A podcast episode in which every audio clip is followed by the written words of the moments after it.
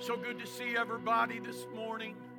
We welcome you to Christ Church. We're so glad you're in the house with us. If you're a first time guest, uh, we're extremely happy. We know that you could have been anywhere, but you're here with us. And we just believe that there is a life in God beyond what you and I could ever imagine.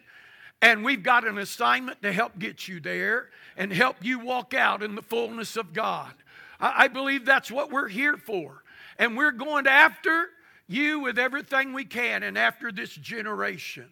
I, I'm going to say that. I'm going to go after this generation. Hello, I felt something the other day. Everywhere I go, everywhere I turn, is always what has been and what has been done. And if that's all that you and I are gazing at, we're going to miss what God is doing in our present. And it's not going to look like back there, although it may have parts of that. I believe there will be a little bit of all of it in there. And, but I don't want to miss God in anything. So let's get our eyes upon Jesus. Well, I want you to go with me this morning to the book of John. So glad again to good, just glad to see all of you uh, this morning, the house of the Lord. We've been doing a series this month entitled Love and Relationships. And maybe out of the out of the ones I've done, maybe this might be the most important one.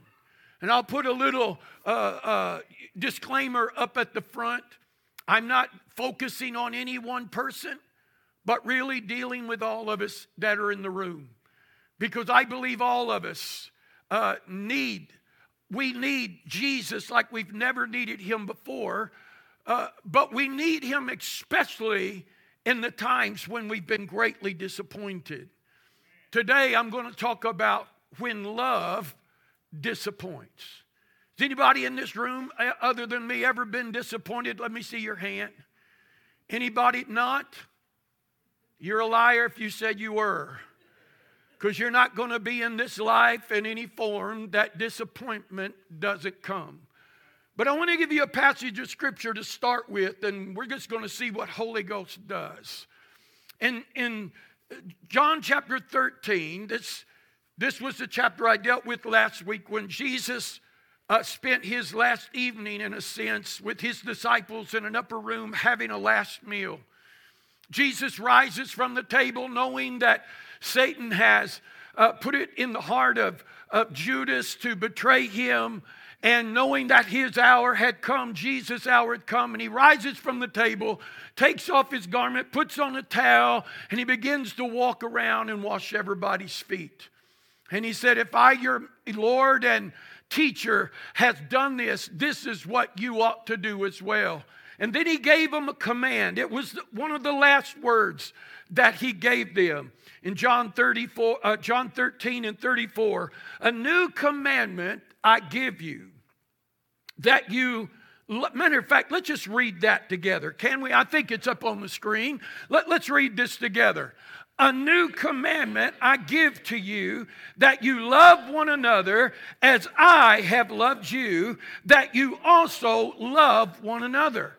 By this, all will know that you are my disciples if you have love one for another. Now, I don't know about you, but I've come to find out over a lot of years, over my whole life, this love issue is a challenge. It's not easy. If it was easy, God would have never gave us a commandment because the commandment isn't an option. If we're going to be followers of Jesus, if we're going to be his people, he said, wait a minute, you're going to walk in my kingdom, if you're going to follow after me, you're going to have to walk in love. You're going to have to know what love is. You're going to have to know how to handle love. He said, by this. He didn't say anything about a miracle here. He didn't say anything about how big, how small our churches are, the tattoos on her arm. He said, By this shall all men know that you are my disciples. Let's put it in our vernacular that you are my followers, that you are with me, is by your love one for another. So it's not always easier. If it was, it wouldn't be a command. So I have to constantly work at the love issue. on every level because love uh, uh, love touches a lot of, uh, of different places. And the kingdom really is all about relationships. Been talking to you, we're good this way. Boy, we love to get in the presence of God. That's where we will. let's just get in here in this holy moment and say we all love that encounter. But what is tough is when we leave that encounter and I have to live out what this has been all about. This is actually like the fueling station. Like when I go, I, last night I had to get some fuel. I was down, you know, it was showing nine miles on my computer, maybe less. Hey, you need us to show you where a service station is? My car talks to me like that. I knew where it was, I just hadn't stopped yet. But I didn't sit there at the gas station. It was cold outside, and I didn't sit with the, oh, this is the best gas smell I've ever had. I didn't just get all ooey gooey over the pump and where I was. But I knew if I wanted to get to my destinations, fulfill my assignment, I need the fuel to make my automobile get me where I'm supposed to go. That's the whole purpose of us even coming together, coming into His presence, getting into the Word, worshiping together. It's not for what happens in here, it's what happens out there. And it also affects everything in here. So, what is this? Does love really disappoint? Number of years ago, when I first started pastoring, I've uh, been pastoring now for 42 years. For you guys that don't know us, we pastored in Paducah, and I was doing a wedding. And I do weddings and funerals just like I do for a service. God, what do you want to say? I always seek the Lord. God, give me something for this couple. Give me something for this family. Let me help them. And I had done that for this couple that was getting married. They were senior to us. When I say senior, they were a little bit older. They had both been married and divorced. And I'm marrying them. And so I'm doing this wedding. I had the word of the Lord all spilled out, and all of a sudden, out of my mouth comes these words there's never been a marriage that failed. And I'm thinking, oh God, get that back, get that back, get that back. Because everybody knew this couple. They knew they had come from broken relationship. And I, I, I mean, it really messed with me. God, did I miss you? Did I fail you? I mean, it come out of me before I turned around. And this is what the Lord spoke to me. He said, Zack, it wasn't marriage that failed, it's people that do. Because that which is born of God overcomes the world, even our faith. So you and I have to realize something love never fails. It doesn't fail. If anything is failing, it's us, it's people. It's this flesh that we get involved in. I, I, I believe there's a couple of reasons. I, I, I wrote a lot of stuff down. I heard a pastor recently talk about how to preach, and he said, make a lot of notes and preach short. I'm not good at either one. So, but I believe there's a couple of reasons that disappointment comes. We got a family today we got a family today dealing with disappointment because we believe, Charlie's family, we believe that God was going to touch his sister in law. God would do a miracle and, she would get up and walk out of that hospital. How many knows that I, I, I know people, I've talked to people that are totally disappointed at God because God didn't meet their expectation. God didn't do what he, they thought He ought to do. God didn't turn the way they thought He ought to turn. And we got people set in the house of God. It, you haven't walked away from Him, but you're just disappointed at Him. Come on, we get disappointed as brothers and sisters with each other. Churches split, churches pull apart, churches go different directions. I, I, mean, we could look there, even our own families. We got people living together in the same house, but really don't like each other. Because of the fact that we've disappoint we're disappointed. We have somewhere failed along the journey. Brothers and sisters our good friends have walked together that no longer walk together because all of a sudden something crept up. And this is usually what happens when the disappointment comes. We start blaming. We start blaming everything under the sun. Why? This thing broke apart not realizing, I believe there may be more, but I, I just come up with what I thought were three good reasons why people uh, get disappointed. First of all, because of false expectations.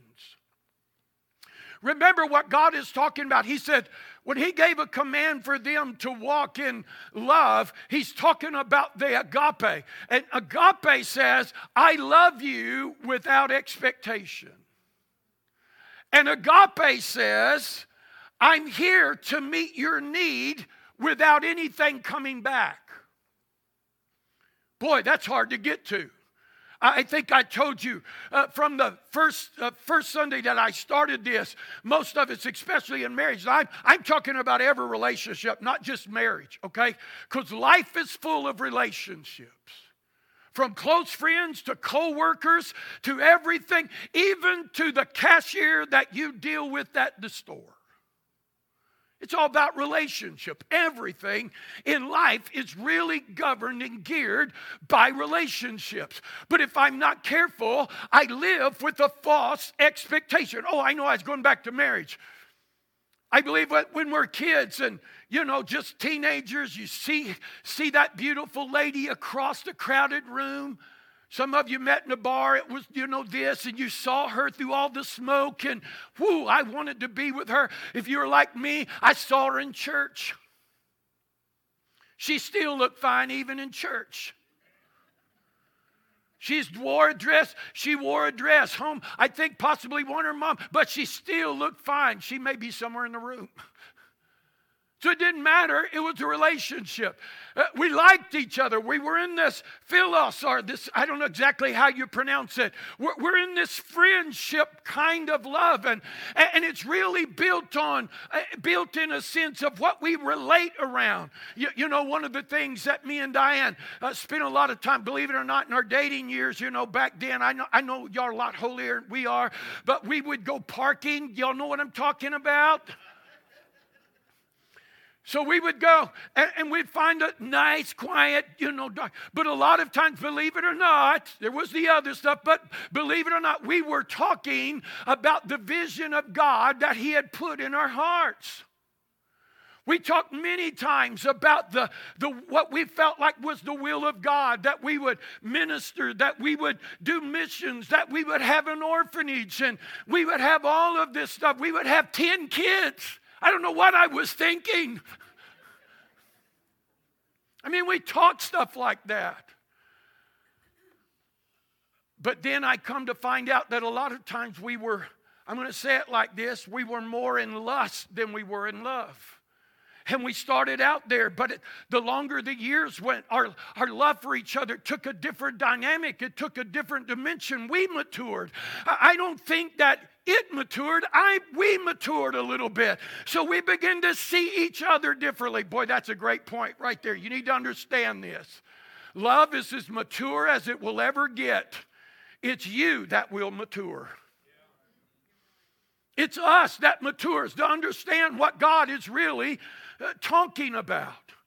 So we go along these journeys, and sometimes uh, even people get start off real good and start off real fair, and then down the road, I, I mean, not even two or three months, and all of a sudden they're already in trouble.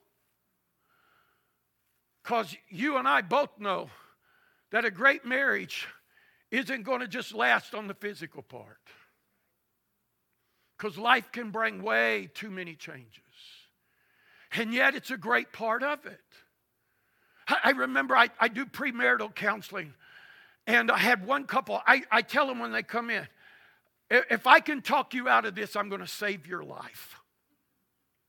And I do that. And I, have done over the years, I haven't done so much in the last number of years, but I remember one couple didn't belong to the church. They called me. I said, Yeah, as long as you let me counsel you, I, I, I'm, I'm going to, I, I'll do it. So they came to the church, him and her, and I got to know them a little bit, ask them who they were. And here's the crazy thing he's getting ready to go off to prison on a drug charge. So I'm sitting, here's this beautiful young lady, and I'm going, oh, God, this isn't good. This isn't a way to start. I, I wasn't going to say, hey, I'm, I'm not going to do this. But I started into the Word and I, begin to talk about love and I begin to talk about relationship with them. And then it comes down to this place. Jesus or Peter, uh, yeah, uh, is it Peter? Yeah, speaks it. I believe it's First Peter. No, it's Paul. Says it in the book of Ephesians. Sorry, I'll get there. Yeah, it's Paul that said this. He talks about submission one to another, and he's talking about this. He said, I'm speaking to you a great mystery, but I'm speaking about Christ and his church. And then he says something like this No man ever yet hates his own flesh, but nourishes and cherishes it. I looked at the young lady and I said, Sweetheart, you want me, you want me to tell you how much this young man's going to love you? I said, He's going to love you no more than the way He takes care of you now. And beyond that, even how He takes care of Himself. If he doesn't if he doesn't care what he does in his life, if he's abusive to his own body through this or through that, through drugs and addiction and such as that, I said, sweetheart, I don't care how much he talks to you now, he's not going to love you. And the next thing I know, she exits the room. And I'm stuck with him. I think I'm getting ready to die. and that marriage was over like that. But it is a principle of the word. Think about that for a moment. Because if you don't care about yourself, you're not going to care about that one. It really becomes a selfish issue that he was just thinking about himself, using her to please himself to get what he wanted for a moment. So I believe I believe in the reasons that there are uh, disappointments in love. Remember, love is mature and love never fails. But we have we have false expectations of one another.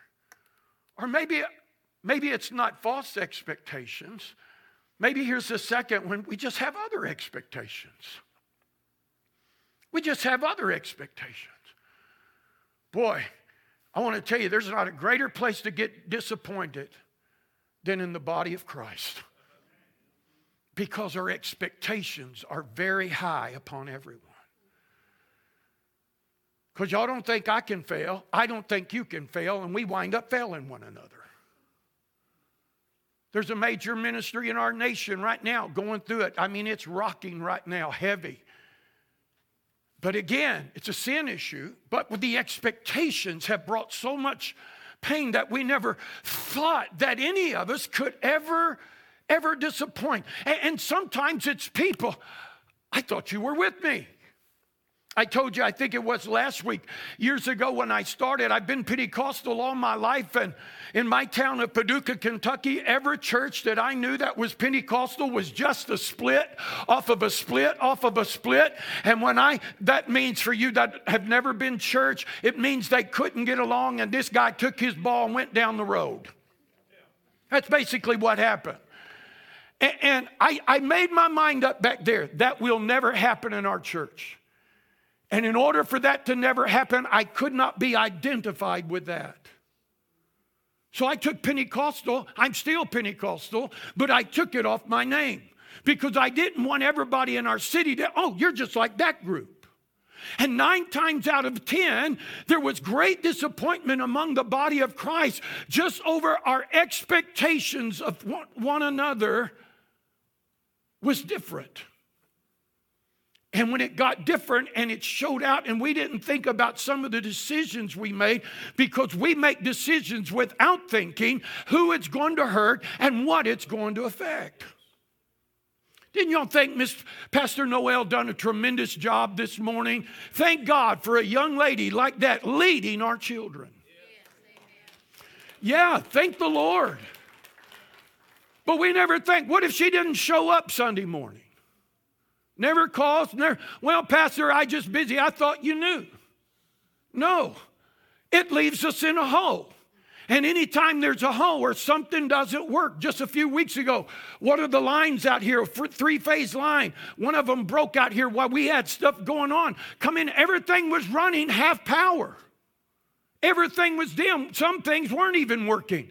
And here's the reality of that. See, we just got this thing that we can do, and there's a great disappointment because, wait a minute, didn't you say you would help us? Didn't you say you would do that? I'm being greatly honest, okay? As a pastor, I have to deal with this all the time, and I have to deal with my own heart. I tell people that want to get close to us and get work for us, I might as well go put a bullseye on you. Because here's the reality if the enemy can't get to me, he'll come get to you. Because if he can get you, and I tell them, let me tell you right up front, you're going to see me and my wife at our best, and you're going to see us sometimes at our worst. Miss Judy worked for us a long time. She's seen it. She knows it. She's heard it. I remember, you remember that time we had Pastor Parsley coming? You remember that? We were filling this auditorium. And uh, so I was at the TV station that day. He's coming in and they're helping get this room ready. Her and my wife were working to get where we could get as many seats in this house as they could get. And so they called me on the way back. I always called. I was on the way back and they said, We got the auditorium fixed up. And I thought, oh. It's a long time, Miss Judy. but she caught the wrath of that that day. Because when I come in, I said, I don't like this. It's not going to work. It's not going to work. I mean, we had chairs everywhere, but no aisles.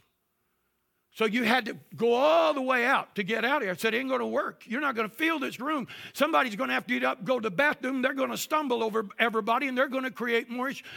And, and, so I don't know where I, she's not in here right now, but I'd say it anyway. But boy, she was just at, this is the way it's going to be. You're just hard headed. And I got people in the room. Other volunteers come. I said, You and I are going into the room out there. And I know they could still hear us in here. I'm just making a point that we're still flesh, we're still human, we still do crazy things because our expectations uh, uh, are not there. And then here I think is the biggest one of all we all just operate in our flesh.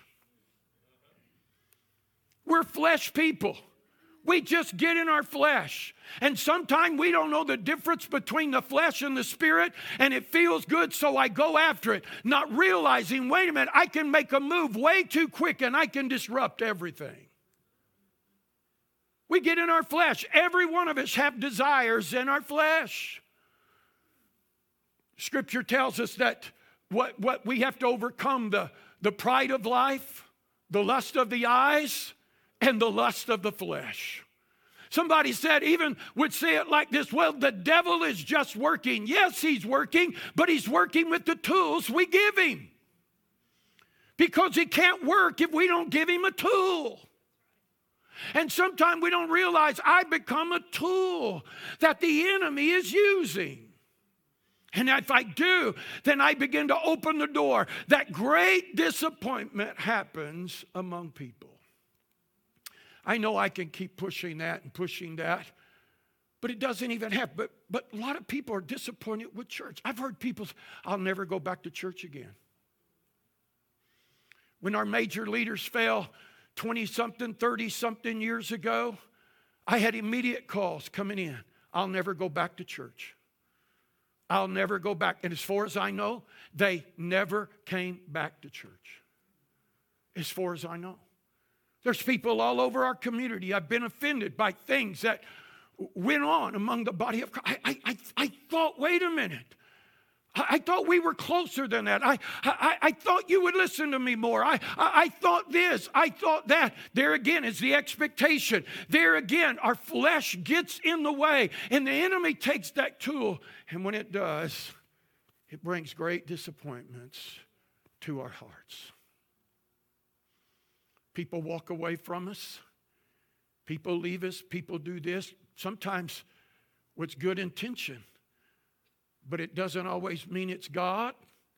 It doesn't always mean that it was the right time. And maybe it was, but it still hurts. And it still disappoints. So we have to fight through this moment of, of disappointment and the things that we go through. Because we just can't imagine that people love us could hurt us on any scale. You know, there was an old saying that said, Sticks and stones can break your bones, but words can never hurt you. Boy, isn't that a lie? Isn't that a lie? Because it can't hurt. It can hurt. It can destroy. It can change everything about you. And you never dreamed that it would do it. You know, the scripture tells us this that we're to guard our hearts with all diligence. For out of it flows the issues of life. I think that's Proverbs chapter 4 and verse 23, I believe. Why did he say guard your heart? Because that's where the seat of love is. See, you and I are triune beings, believe it or not. We've got a spirit, we've got a soul, which is our mind, will, and emotion, and we live in this thing that is called a body made of flesh, which just simply it's earthly. And so that's why we got to guard our hearts because the Bible said this in Romans chapter 5. I believe it's the eighth verse or fifth verse, somewhere like this. The love of God is shed abroad in our hearts by the Holy Ghost. So, where does that love come from? That gives me a hint and a secret. If I'm going to live and work in agape, I'm going to have to live in a close relationship with Holy Spirit. And that's more than an encounter or a feel good. It's you and I communing with the Holy Spirit Himself. Help me, Holy Spirit, to love. Because I can't do this on my own. I can't do this in my ability. Lives have been crushed and totally disappointed because they thought love failed, but it never was love that failed. The Bible tells us in the book of First Corinthians, chapter 10, and uh, verse, uh, I think it's the eighth verse, something like this. It says, Love never fails. And all of us are tempted to be disappointed, to be deeply wounded, and to be shipwrecked. And I want to tell you that's the strategy and the nature of the enemy for all of us. One thing that I've learned over the years, one great requirement that God requires of all of us when we are hurt and we are disappointed, one great requirement He always calls us to do. And He calls us to forgiveness. If you're going to get over disappointment, you're going to have to learn. If you're going to walk in righteous relationships, you're going to have to learn to forgive. Because sometimes we hurt each other and don't realize it. We trespass across the line. Wait a minute, you come across the line. I didn't ask you in. I'll be very vulnerable myself. I, even this past week, had to call up a friend that I had an issue with. Been for a while. This thing keeps creeping up in my heart. And I'm saying, God, I don't want this. Because I want to be everything that you want me to be. And as long as this stuff is creeping up in my heart. The Bible tells us in the book of Matthew, he says this if you've got aught against your brother, get it settled. You need to address it. Somehow deal with that. So I had to get with them in a sense. And I said, hey, dude. I didn't say dude, but I, I said, hey, dude. I said, I, I've got to call you and I'm dealing with me. And I'm trying to be as scriptural as I can because the scripture says you got to call your brother, to settle it. I, said there's some actions that have gone on that I don't think was proper that you handled right. And, and I just want you to know that. And we chatted that out for a few moments. He apologized for the offense and and, but I but I began to settle my heart. We chatted for a, a pretty good while on that. Uh, but I'm telling you, all of us have to deal with things from time to time. And I had to come to this place. God, I'll let them go. I'm going to forgive. It doesn't mean I forget, but I'm going to forgive. I'm going to release you. That's what real forgiveness means. I release you. You owe me nothing. You owe me nothing, but I'm releasing you. And I'm not asking God to get you. Hello, church. I, am not at, boy, you're going to get struck by a semi truck. No, it means you release them and you let them go. Now, let me land my jet in this, with this fashion for the last part. Because I realize something, can't get away from it. That even though we forget, when we've been disappointed, when we've been hurt and hurt, listen to what I'm saying. You've been hurt and wounded. There are a lot of times we continue to carry the wound, even though we've given it all to the Lord. And never being healed of that, of that issue. Never. And we walk around, and if we don't, it affects every relationship that I get in. Did you ever notice that? Uh, and I'm not targeting anybody, so please. Did you ever notice somebody that's been in an abusive situation from the start? And they get out of that? Man, I'm glad I'm out of that. They find another joker, male or female, the same way and get him back into the same relationship. And then they'll get out of that and go right back to the second. I think I shared this story last week of a lady in my church, a young lady that was her parents were business people and she come to our church. She had been married. She was just a young lady and her husband was a little bit abusive and so she so she divorced him. She got out of it. It wasn't long after that she remarried again. They're coming to our church and she calls me up one day and said hey I, i've got to get out of this. He's I said, You and I got to talk. She brings mama to the church with her, and I'm sitting there talking to her, and, and she'd gotten out. It was two, two times. Now she's in her third relationship. And this is what I begin to share. I said, God, how am I going to deal with this? And the Lord quickened to me that sometimes the reason she keeps going back to situations like that is because there's something going on in here. I said, Hun, when you figure out what's going on in here, you'll figure out why you keep falling into the hands of guys like that. That's why some of you need to be very discerning, very careful about who you get in relationships with. But we need to be healed. And let me bring it like this it's real easy to know that God forgives us of all of our sin. I think. But it's very difficult to understand that God can heal all of our wounds. I want to give, give you a promise if you have been in any form of a place where you've been deeply wounded and hurt and your heart been broken. This is a promise. I think it's Psalms 137. It's in the scripture two or three different times in the Old Testament. Let me, I wrote it down, I believe. Let me make sure I can find it. Uh, Oh, it's Psalms 147, verse 3. This is what it says The Lord is near the brokenhearted, and he bindeth up all their wounds. Now, I want you to keep that in mind. The Lord is near the brokenhearted. Because you're broken doesn't mean that God's not with you. Matter of fact, he didn't say that about anybody else that I can find. He just said, I'm near the brokenhearted. Or I'll draw near to those that draw near me. That's another one. But in, also in Psalms uh, 38, 34, verse 18, it says, The Lord is near the brokenhearted. So what he's saying is, I understand where you are. And I begin to walk through the crucifixion of Jesus. Now, I want you to look at this because we're dealing with the flesh issue. And I believe if you'll let Him this morning, you could walk away from this place totally and completely changed. If you'll hear what I'm going to tell you.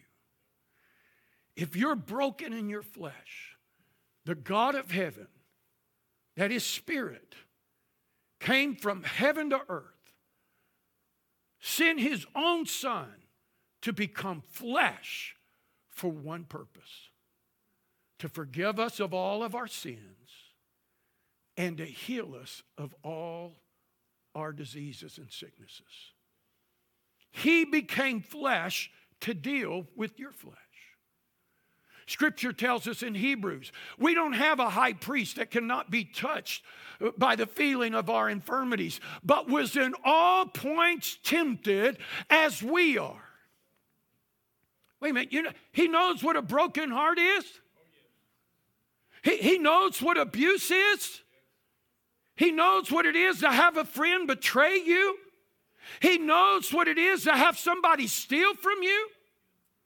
He knows what it is to be tempted with the. I, I, am one of these to believe that when it says he's in all points tempted, you know how your flesh works and my flesh works.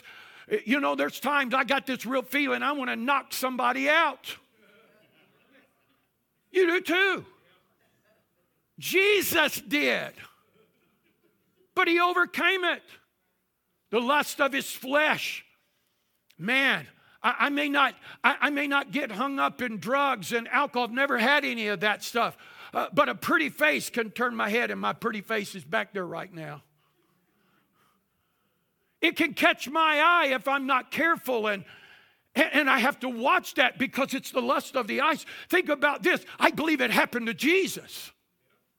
Oh, Pastor, I don't believe. He was in all points.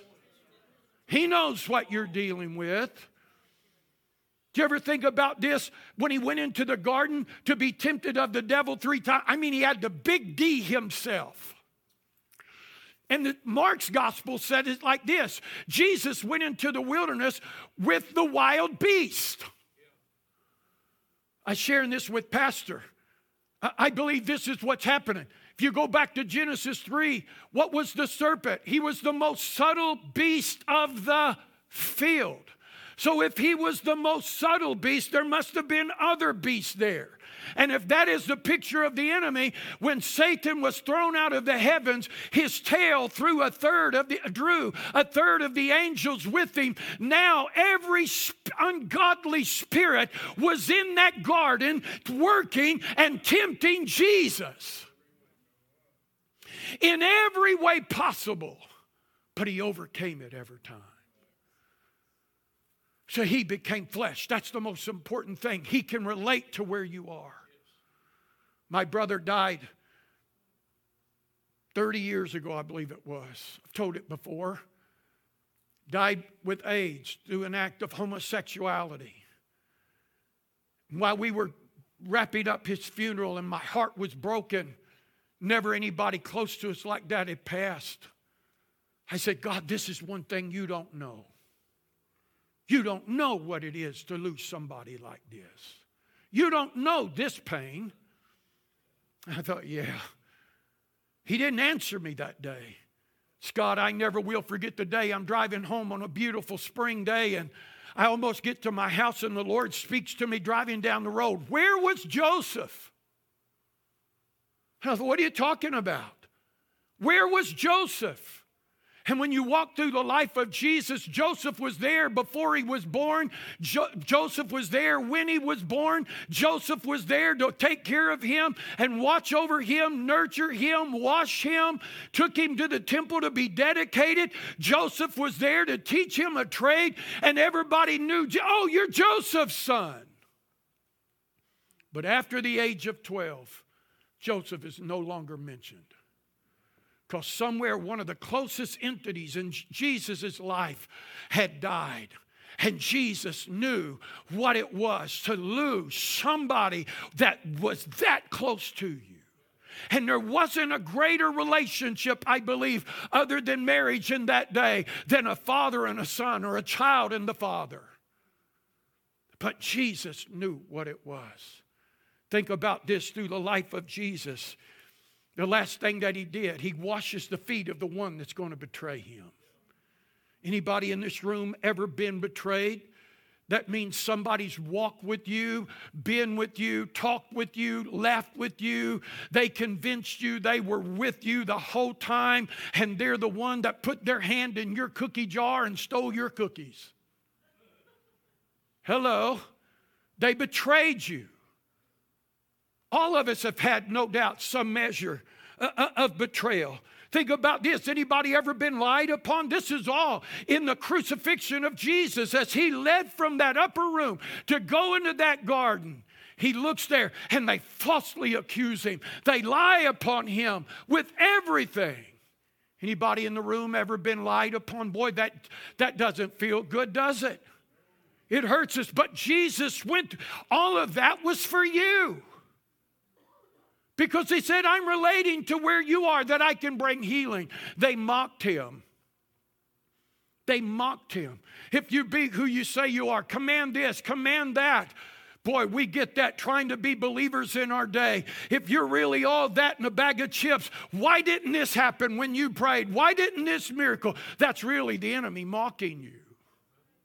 Same thing that happened to Jesus. Think about this they spat in his face. I've heard women say this, especially when their husband betrayed them and their husband cheated on them. He just spit in my face the most humiliating, one of the most humiliating, demeaning acts that anything could happen. I don't believe it was just a little bit of spit here and there. You got to think about the crowd that was around him the whole time. They're spitting, and that saliva, that junk from their lips is now running down his face and running down onto his garments. They spat in his face and then they beat him The whole issue was they beat him. The whole issue, if you really look it up, they're breaking him down. Some of you have been in relationships that wasn't healthy. I'm not talking just about uh, marriage relationships. You could have friendship relationships that are not good for you. That they're not encouraging you, they're not building you up, they're not directing you, but they are there and they're constantly breaking you down. And then the Bible said they stripped him of his raiment. In other words, the enemy come, and some of you know what it feels like. All my dignity has been taken away from me. It's been taken away from me. And I want to tell you, people can be cruel. Relationships can be difficult. And a lot of times, this all comes out of this thing we call love. And we don't realize it. We think, is that what love's all about? This is why we've got to work harder at it, moms and dads and adults in the room, because a lot of times our children are only modeling what they're seeing through us. We don't think they understand. We don't think they hear. We don't think they perceive. They perceive far more than what you can imagine. But they would they stripped him of his raiment with the whole intent to remove his dignity. And his raiment, when they took that away in that day, the raiment was, was a status symbol in a sense. It declared something about who that individual was, that person. I think they, when they took the cloth of Jesus, and, and you know, they, uh, what, what, did, what did they, they took bids or something like that you know, to get his garment because it wasn't just because it was Jesus. It was a whole piece of garment, a whole piece of material that wasn't divided, that made it even more costly. And everything about that was to strip him and leave him in a place where he had no dignity. Crown of thorns pressed into his skull. The enemy so messes with our mind. I believe, I know there's deeper revelations than what I'm giving you, but the enemy, when I think I'm going to lose my mind, I don't even know who I am no more. I don't even know how to think clear. I had a brother a few years ago come against me in our region. It was back pre-COVID. I'm telling you, he come at me strong, accusing me of this, telling me I wasn't this, and because I just didn't do something he thought. Uh, matter of fact, Diane will tell you because it really messed with my emotions. I, I, I don't even know who I am. I, I got to get away from here. I know this stuff works on our mind. That's what the enemy. But Jesus had a crown of thorns pressed into his head. They struck him with reeds. Feels like every time I turn, I'm getting a blow. Seems like now, once you get disappointed, once you get hurt, once you get wounded, it just seems like it just keeps coming. And, and they kept beating. And then they scourged him, which means they had one intent we're going to inflict the greatest pain upon him of which we could give. With a cat of nine tails that was embroidered into it, flesh hooks that would it would come around his body with the soldier. And according to as I was reading, they could just keep beating him until his life was gone, and it would lock in and literally pull his flesh from his bone until everything on the inside of him was exposed. I'm telling you what Jesus did. Uh, Pastor, I've heard that story, but you need to know he done it for you. He done it to heal your woundedness. He done to heal your disappointment. He didn't just come to take our sin. Yes, that's primary. But He didn't want us just to be free from sin and then live like hell. He wanted us to be free from sin and to be whole the way He intended for us to always live. Hung Him upon a cross. Do you ever feel like you were cursed? Matter of fact, maybe somebody even said, I'm just cursed. Well, he understands that because the scripture says when they nailed him to the tree, the scripture says, Cursed is every man that hangeth on a tree. I'm just a nothing. Well, that's how Jesus felt. The Bible said that he was esteemed and he was uh, he was stricken, not esteemed, but he was stricken and smitten of God and looked upon. That guy must be cursed because everything about him there was no esteem there was nothing that was given to him. They hung him to a tree. They nailed him there. They embodied, they literally paralyzed him where he could not move. And then Jesus cries these words Father, forgive them. They don't know what they do. I thought about that. Father, forgive them. They don't know what they do. Some of them thought they were doing God a service, and some were just out for cruel defeat. Scripture says this the spirit is willing, but our flesh is weak. But from the cross, he said, Father, forgive. I know this is hard to receive and accept, but sometimes the people that have hurt you don't have a clue what they just did. You don't know that husband that walked away, that wife that walked away, that covenant that was broke, they have no clue how deep that wound went. I believe that's one of the things that Jesus was saying. Father, forgive them. They don't know how deep they're wounding. They don't know where this is going. And most of the time, the one that hurt us, that abused us, that misused us, that disappointed, has no clue what it done to our spirit, to our soul. But the Father said, Jesus said to the Father, Father, forgive. And he's hanging between heaven and earth. And he said, I'm going to die so they can live. I want you to stand with your feet to your feet with me this morning. I hope this made sense to you today. Bible says this. I love this verse. Isaiah 53 5. He was wounded for my transgression, bruised for my iniquity. The chastisement of my peace is upon him, and with his stripes I'm healed. That's not just talking about healing of cancer and and some measure of sickness. All of that was dealing with our flesh, our failures. I don't know about you, I've disappointed myself. I learned don't ever say never. But I've disappointed myself at times. I gave in. I stumbled. I tripped. I got angry. I did. I just never dreamed that would come from me.